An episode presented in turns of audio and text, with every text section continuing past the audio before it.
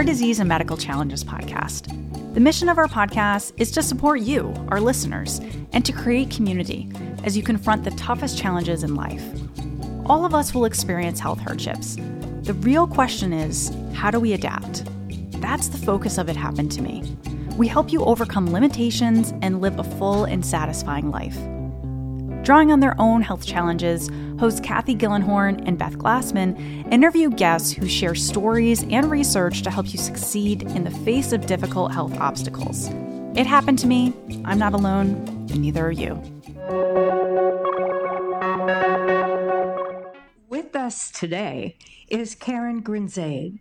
Karen is an assistant professor of human genetics and the executive director of JScreen, a national online genetic disease screening program based out of Emory University School of Medicine.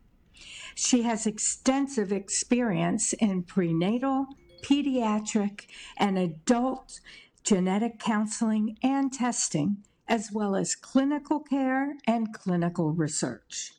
Karen is proud of JScreen's success in helping couples across the United States have healthy babies and in giving people information that helps prevent the devastating effects of genetic diseases and hereditary cancers. Received her BA in psychology from Northwestern University and her MS in human genetics from Sarah Lawrence College. She is certified in genetic counseling by the American Board of Medical Genetics, American Board of Genetic Counseling, and as a clinical research coordinator through the Association of Clinical Research Professors. Well, you are certainly qualified, Karen. Now to our listeners. In episode four, we spoke with a genetic counselor, Kira Dineen, who is also our co producer, and she is joining us today as a co host on this episode. Today, we are going to discuss the genetic diseases through the lens of an important and innovative program at Emory University called JScreen. Karen, welcome and thank you for joining us today. Karen, let's thank start. Thank you for having me. Oh, I'm, we're thrilled, Karen. We're thrilled. Let's start with the basics. What is JScreen and why was it founded? So, as Cathy said, J JScreen's a national at home genetic testing and counseling program that's based out of Emory University's uh, Department of Human Genetics. And it was founded to address the need for both education and also accessible genetic screening and counseling to help parents plan for the health of their future children. Now, why, I have to ask, why do people with Jewish ancestry, specifically Ashkenazi or Eastern European Jewish ancestry, have higher genetic risks? Are there other ethnicities or ancestries that also have higher risks? So, you know, the truth is that every ethnic group has genetic risks that are specific to their group.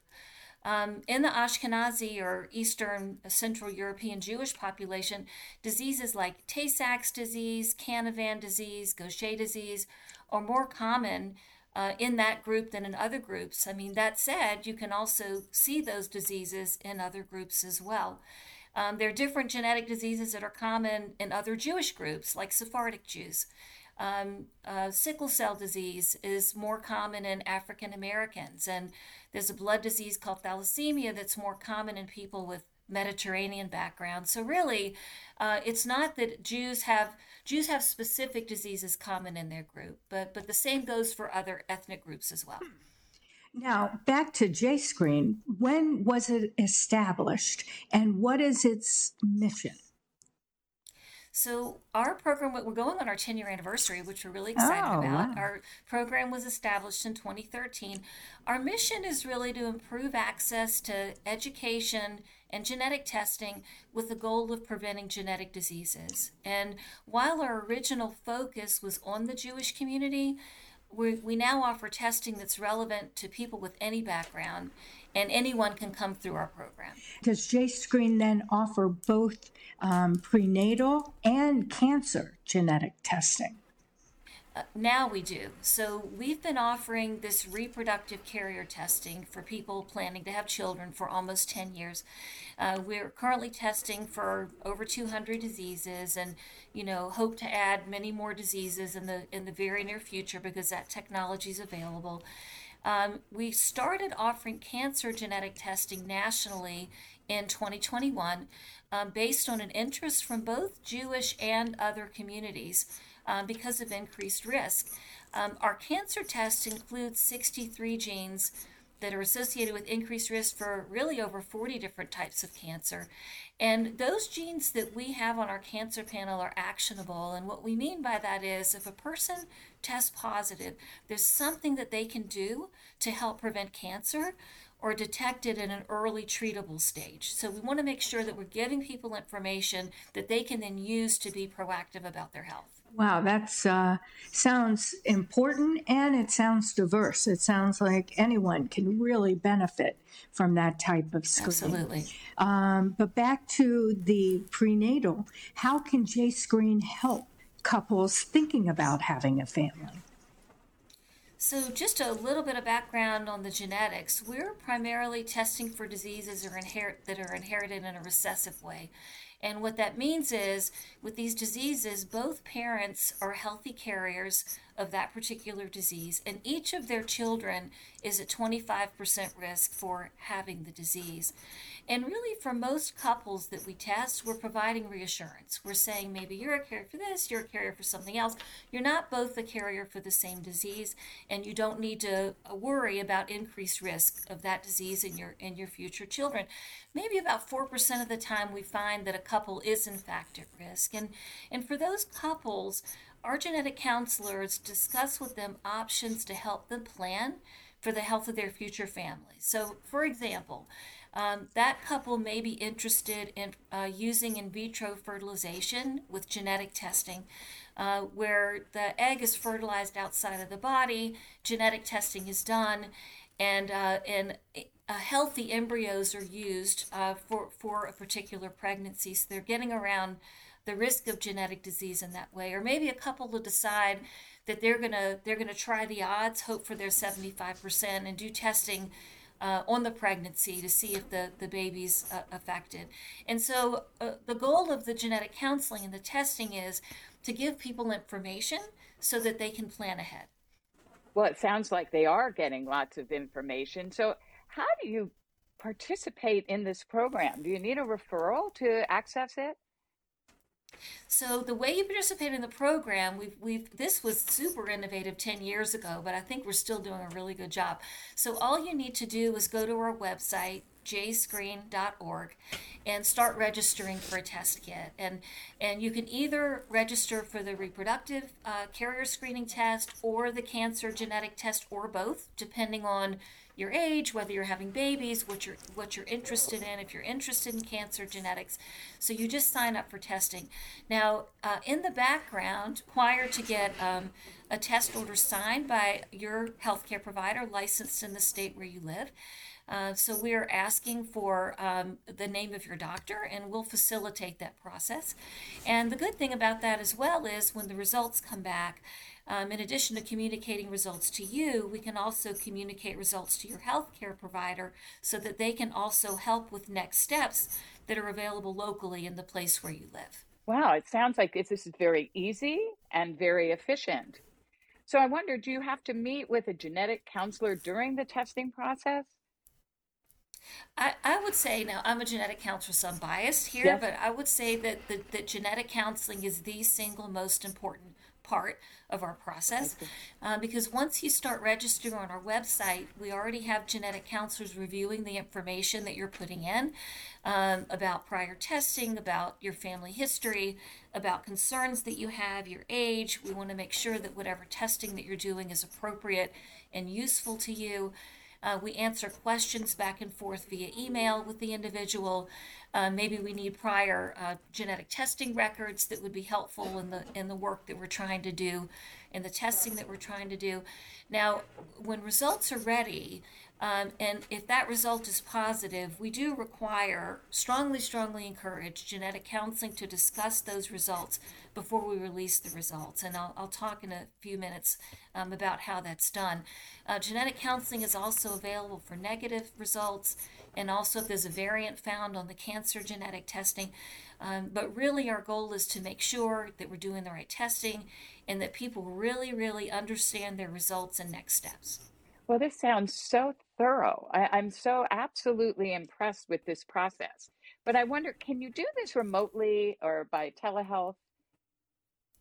Yeah, I, I call our program from outer space. so all all of the genetic counseling, everything other than having some in-person educational events around the country and we do we talk to a lot of community groups and we'll do some in-person screenings like at colleges and uh, with community organizations. The vast majority of what we do is via telehealth, and all of the genetic counseling happens via telehealth. And that means either by phone or uh, secure video conferencing, like secure Zoom, um, to, to meet with either the individual or the individual individual and their partner to talk about their results. Oh, that's perfect. So now the question is who's eligible? Is it limited to just Jewish people from uh, the, you know, uh, Ashkenazi Jews, or is it open to a wider group? So I'm going to say anyone is able to participate. And my caveat is going to be I mean, we have some age restrictions. So, okay. for example, we don't test minors, you know, we don't test anyone under the age of 18.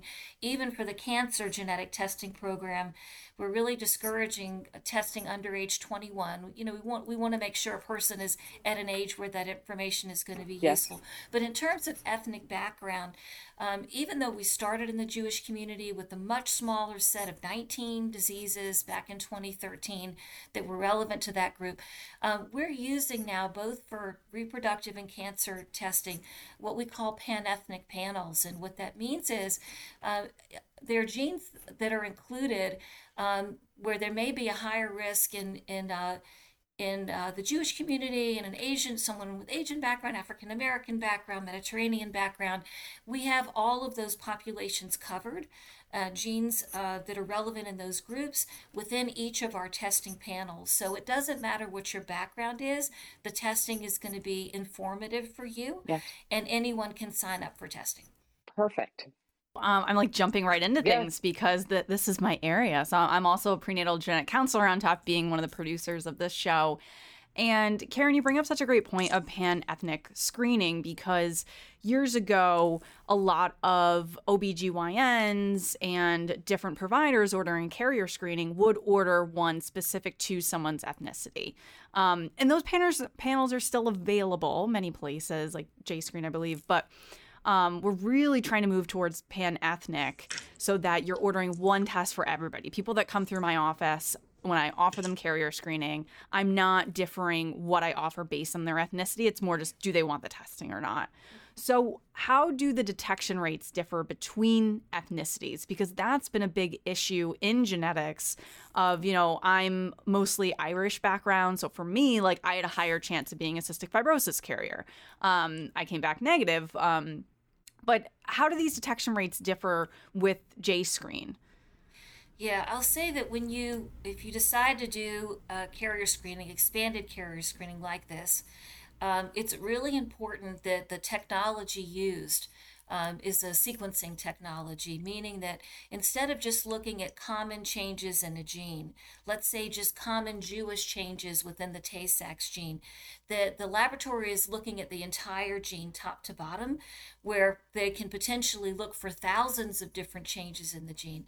And then, really, regardless of your background, um, detection rates will be very high. So, for the majority of, of, genes on these testing panels, regardless of your background, detection rates can be in the you know 99% or better. And that's not that's not across the board for everything, but for the vast majority of of uh, genes on the panels, uh, uh, detection rate is going to be very high. I've seen that change over the years where um, it used to be people of different backgrounds had a much lower rate if they were non-European, and I'm starting mm-hmm. to see those numbers come up as we're yeah. including more non-European genomes in our databases because right. we really started with I don't want to say exclusively, but the vast majority of the genomes we had in the databases were European based. And so we're slowly, slowly working towards this. I wish it was happening faster in the field in general. Um, so, you know, you also mentioned variants can come up. And so I think that's something just for people to define for the audience that may not know this. Variant is variant of unknown significance is when we find a genetic change and we say, well, does this make the gene not work? And make someone a carrier, or is this just human diversity and it doesn't change anything? Um, so sometimes it's hard to figure out which it is. For people that are doing this testing, I tend to recommend patients to check back with me or their healthcare provider in like five years if they're having more children what what is your recommendation? Because i i kind of have to that's i started saying that like two years ago but i'm like i should check back. Like do you still recommend checking back? Um, and what would be the reasons to check back? Because someone's genetics are not changing. So we tell people that if they're planning uh, to have another child that they check back with us. Uh, you know, that's not always possible because you don't always know when you're going to get pregnant, but to check back with us before you plan to get pregnant again and see if there are additional diseases on, on the testing panel. And if so, that they need to update. And um, so that's a, I, don't, I don't know whether you want to give a time frame or whether you just want to say prior to any pregnancy, check back and see if there's new information. Yeah, I, I think that's that's helpful because things do change. I mean, we started by ordering like one condition. It was probably mostly um, what uh, at the beginning it was kind of the three: the Fragile X, SMA, um, and cystic, cystic fibrosis. fibrosis. Right. Thank you. I was like, where's my other one? Um, so now some panels go up to 500 conditions. So it, it really ranges, and I think patients have a harder time of figuring out. Well, you know when is this enough? Like, oh, this panel is more. But I think one thing to think about is, as you were bringing up, that we're looking at conditions that are common enough, which most of, you know, a lot of these are rare diseases, but common enough. Once you start getting into the 500, they're so rare. Um, so I think that's one thing to look at, and like, what are those detection rates, um, and and what are the conditions? What when would they affect someone? Is it going to affect them as a child? Is it going to affect them as like a late adult? Um, so there's a lot of different factors to consider, and I think um, different companies look at that in a different way of saying like, okay, are we doing, you know, which conditions are we including and, and why? So, um, you know, having a how many is on your panel? Two hundred. Right now, two hundred twenty-six, but we will 26. be expanding. Yeah. Yeah. Yeah.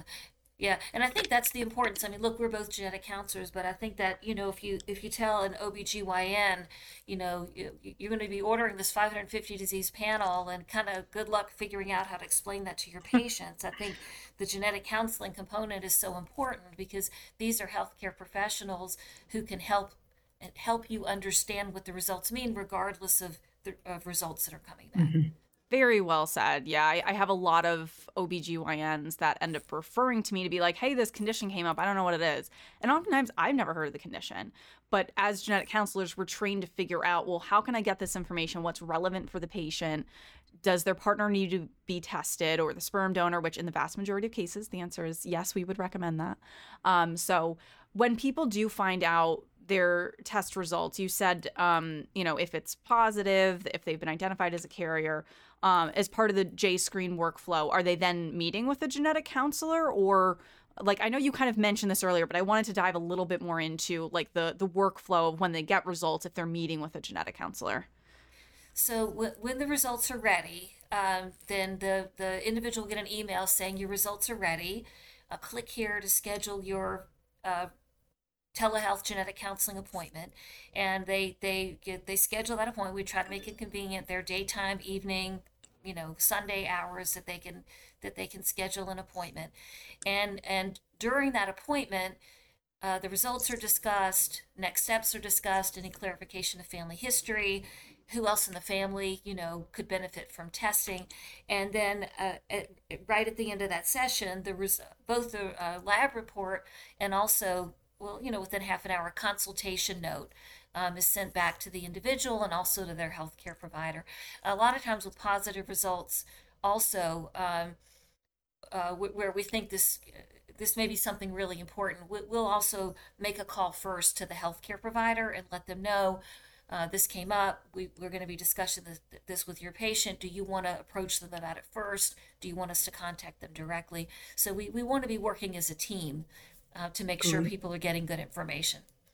Yeah, that that is very very helpful to have that and I think one thing that I I hope in the future of the field is that at GYN appointments, people will be offered carrier screening on a more routine basis, especially when they're in their late teens, early 20s. Because right now in the field, most people are offered when they're already pregnant, but really the best time to do it is before you're pregnant. Do you see that that's feasible? Do you think that that could happen, or am I just dreaming too much? Yeah. So I'm going to brag a little bit because we we have, we've polled laboratories before who say that really 85 plus percent of people that uh, samples coming in for carrier testing on, are on people that are already pregnant doesn't make sense because it's then taken away options, you know, if you're in a situation. So, because we do a lot of not direct to consumer testing at all, but a lot of direct to consumer marketing, like getting information out, do this before you get pregnant. Over 90% of people coming through JScreen are not yet pregnant. Okay. And wow. so, because we're encouraging wow. people to please, please do this testing um, before before pregnancy. I haven't heard stats from other labs for that, but I would be very shocked if there were other labs that were higher than that based on, you know, who I've worked with yeah. and everything. So that's that's really impressive.